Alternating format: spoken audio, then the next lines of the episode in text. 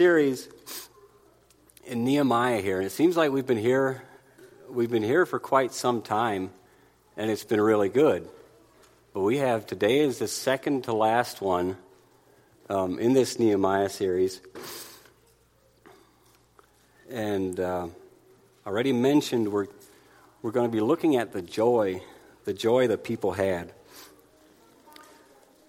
But for some of us that haven't been here every Sunday, including myself, in this series, I'm, I'm going to give us a quick, in my own words, a quick uh, summary, I guess, of what's taken place. That, lead, that brings us up to, we'll be in Nehemiah chapters 11 and 12 today. So, what brings us there? And what's really going on here is God's rebuilding his city. Jerusalem. In, in Ezra, right before Nehemiah, he had he rebuilt the temple. So now we're rebuilding the walls around the temple. Um, so that's what's really going on here. And enter Nehemiah. Nehemiah was a man who lived, I got this off the internet, so who knows, but 700 miles from Jerusalem. He'd never seen it, never been there, but he knew Jerusalem was God's city. Nehemiah was a cupbearer to King Artaxerxes in, I believe, Persia. Is that right, Marcus? At the time. And one day Nehemiah was told by, it says, one of his brothers about the bad shape of Jerusalem. God's city. The walls are fallen down, the gates are burnt. Um, it's, a, it's in bad shape. And Nehemiah was really moved by this. In fact, it says that he wept and mourned for days. So, so he was really moved by this. And then what's, what's the first thing What's the first thing Nehemiah did? Does anyone know? Anyone remember? After he was moved, what did Nehemiah do?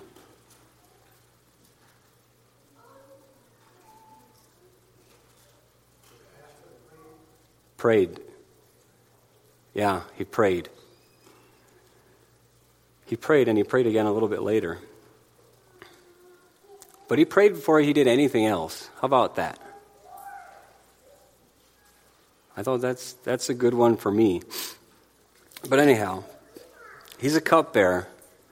He's a cupbearer for the king, and one day, so he's moved by this. One day, he's getting his wine for the king, whatever cupbearer does. And uh, the king said, Why do you look so sad? Guess what Nehemiah did again before he tells the king what's going on? Right then, in a little instant, he prayed again.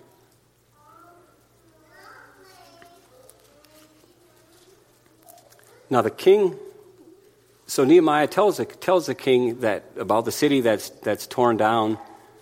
Um,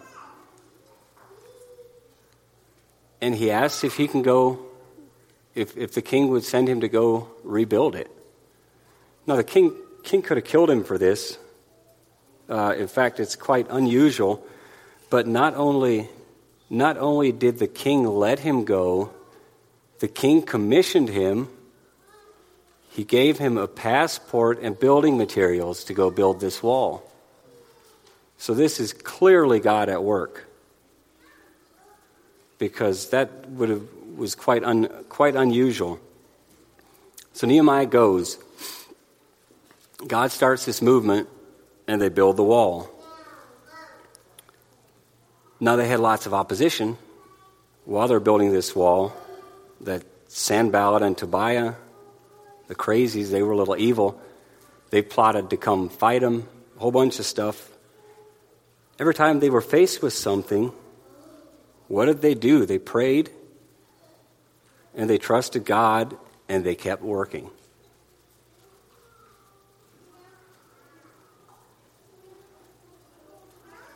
Then, it, does anyone remember how long it took to build the wall, to finish it, start to finish?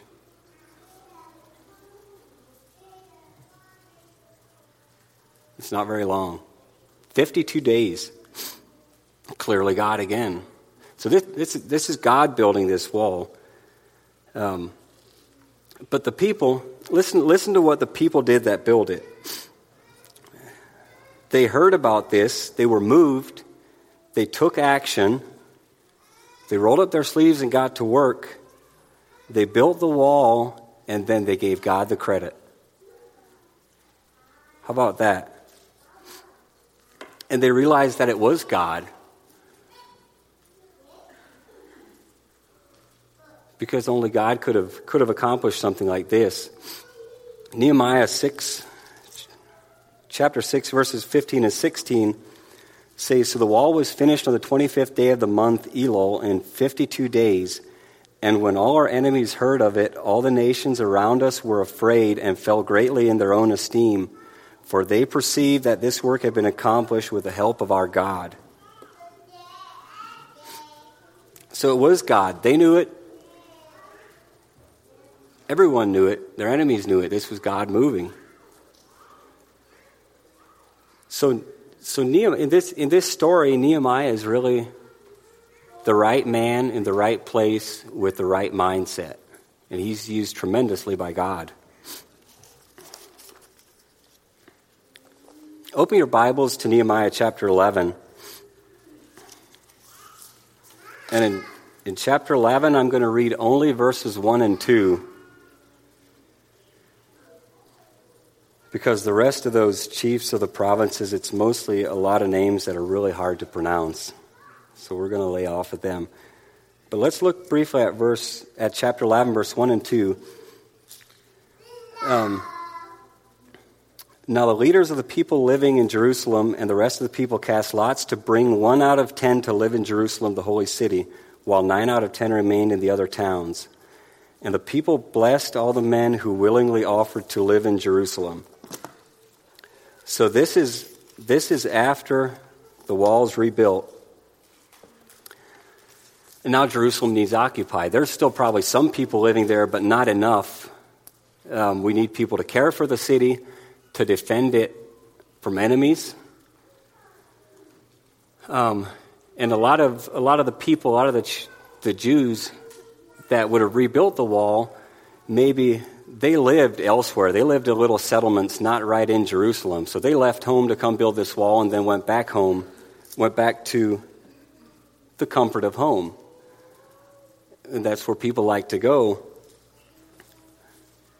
But we needed more people in Jerusalem to take care of it and defend it.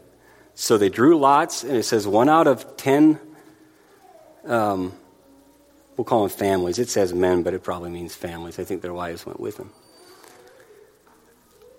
And it says that they went willingly. there's a beautiful picture in here of people following a calling, doing it willingly, leaving, leaving, the, leaving their comfort zone, and taking on a new responsibility and taking it seriously and then the support that they got from, from everyone else. And the people blessed all the men who willingly offered to live in Jerusalem.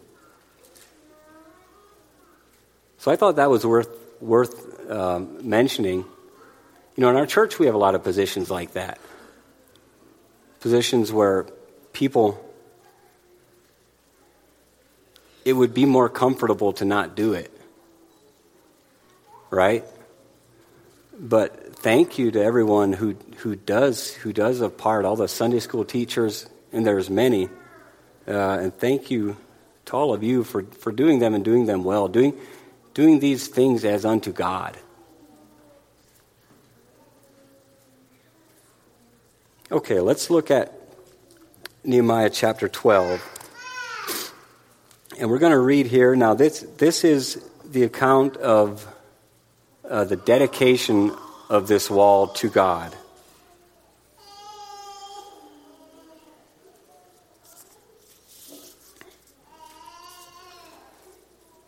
In Nehemiah 12, and I'm going to start reading in verse 27, and I'm going to I'm going to jump through here just a, just a little bit. But let's start in verse 27.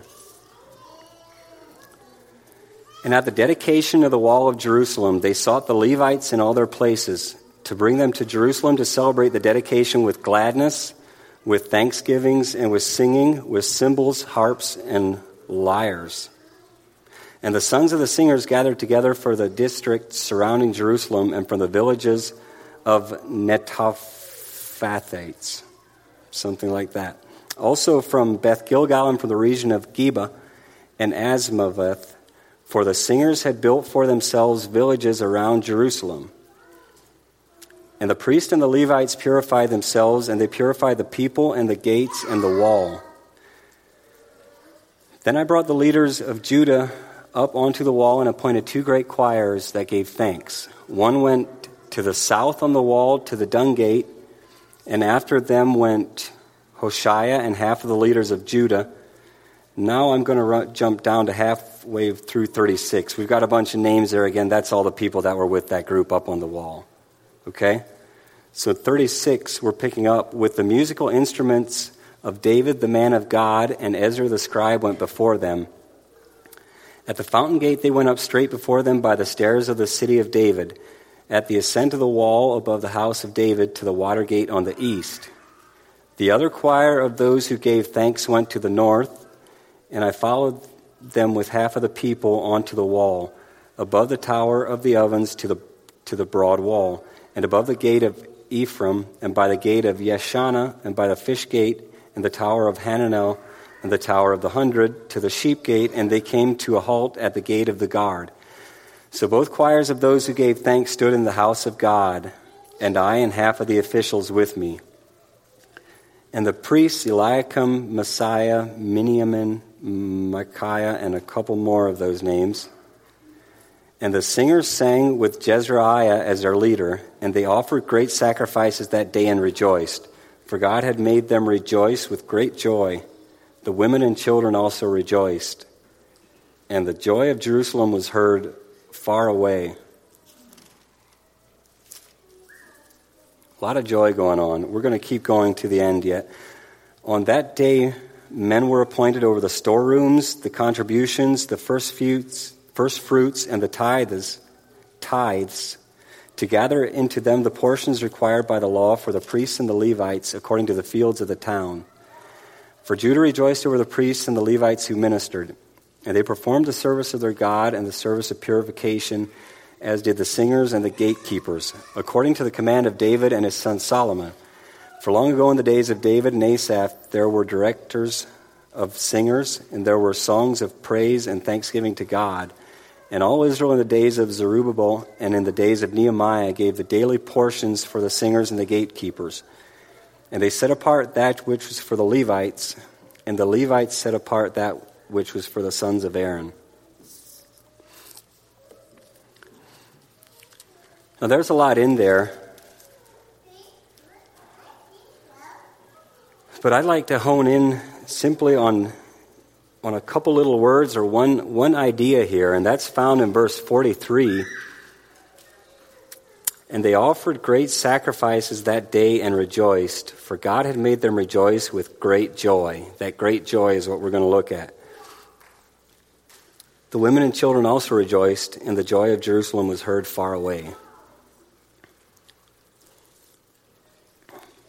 This great joy. So, what, what is joy? Like, I had to really think about this. Like, are, are we joyful people? And I was like, well, maybe I'm not. Like, probably depends on who you ask. Um, but it's something to think about. Here we live in a country with all this stuff, and we're probably some of the least joyful people a lot of the time. I mean, hopefully not us, because we have Christ. That's a reason to be joyful. But the West, there's a lot of unhappy people. But what is joy? What's the definition of joy, right? Webster's defines joy as the emotion evoked by well being, success, or good fortune, or by the prospect of possessing what one desires. So there, there's kind of a, I guess, a carnal joy that we're going to look at a bit, and then a, a Christian joy. John Piper says a Christian joy is a good feeling in the soul produced by the Holy Spirit. So joy is a feeling, right? And joy can't be commanded. I can't wake up tomorrow morning and say, I'm going to be joyful today, and then I'm joyful. That's not how it works. Joy, joy is the result of something else taking place. Okay, it's, it's a side effect. Let me give you an illustration of how joy, of how joy works. And I'm going to use Jimmy here in this one. Now, Jimmy, Jimmy's a good ball player. I still play ball with Jimmy. And we played in a tournament yesterday. And Jimmy can whack a ball a long ways. He's a good, good home run hitter. Now, here, here's, how, here's how joy works. Say Jimmy's up in the bottom of the seventh in a game we're down one, and he has a runner on first, so he's the winning run. And he gets up to the plate and he hits a home run. Okay? Wins the game. Jimmy rounds the bases. He comes home. He's high fiving all his buddies. He's filled with joy right? So that's, that's the carnal joy. We're going to call that joy in this story. But that's how joy works. See, Jimmy didn't go up to the plate thinking, I want, I want joy, I want to feel good. No, he went up and he did something and he acted, and the result of that was joy. Right? So it's not something it's not something we command, it's not something we decide to be.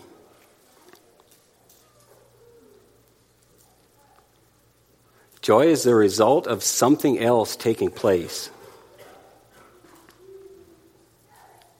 What else is joy? Joy is a fruit of the Spirit love, joy, peace, patience, long suffering, and then the others.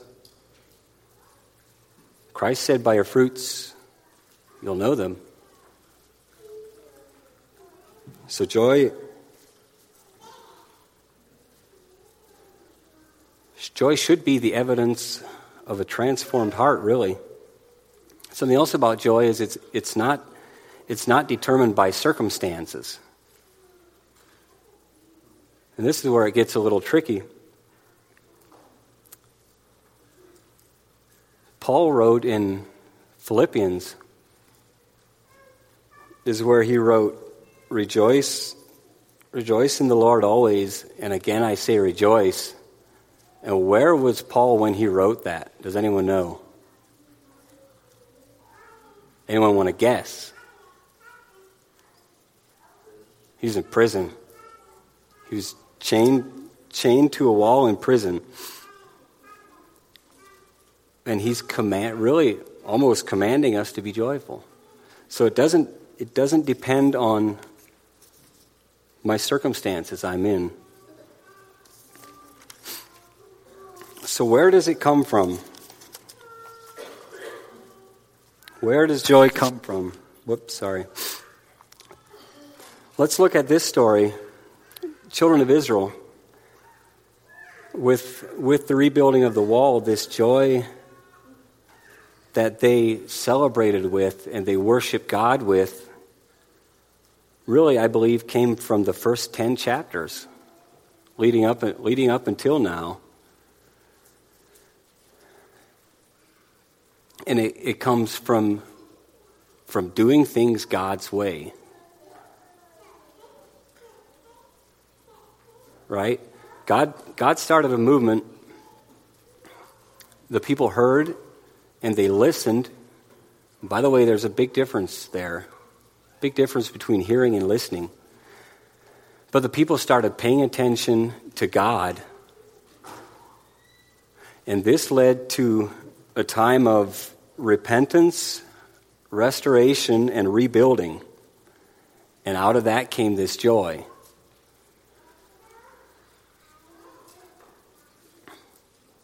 So I think joy comes from paying attention from paying attention to God and a willingness to do things His way.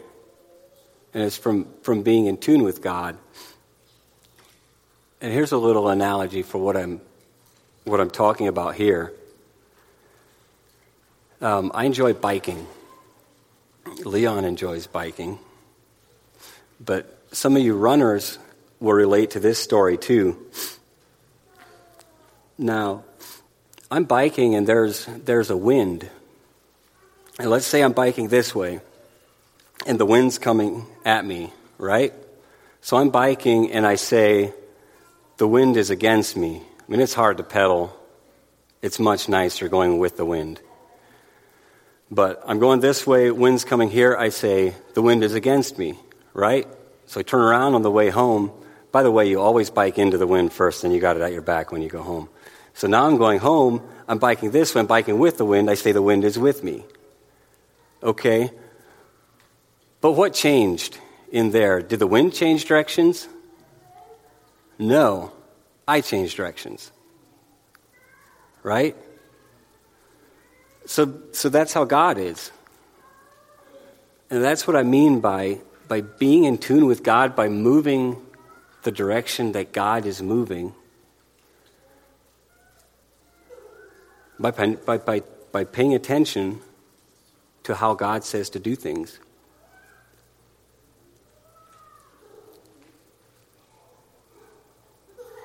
So joy comes from doing things God's way. But to really get to the heart of this thing, joy is a heart issue.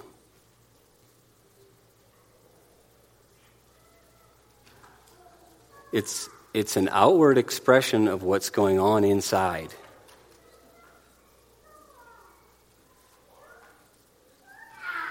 It's an, it's an overflow of what, of what we put in our heart. And so, really, what I'd like, to th- like us to think about today is what, what do we put in our heart? Like, this is a really big deal. Like,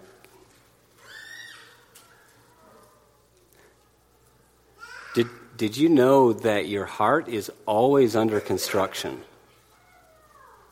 I'll say that again. Your, your heart is always under construction. So, my heart is always being influenced and changed um, by what's going on, by what I listen to, what I see, what I watch, what I hear, what I think.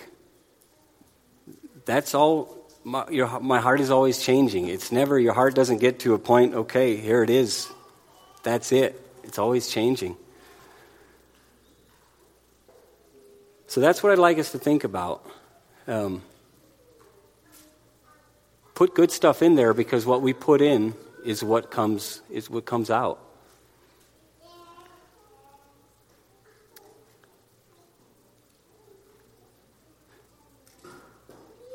In my own in my own words, joy is a side effect of a heart that is I think, constantly committed to God.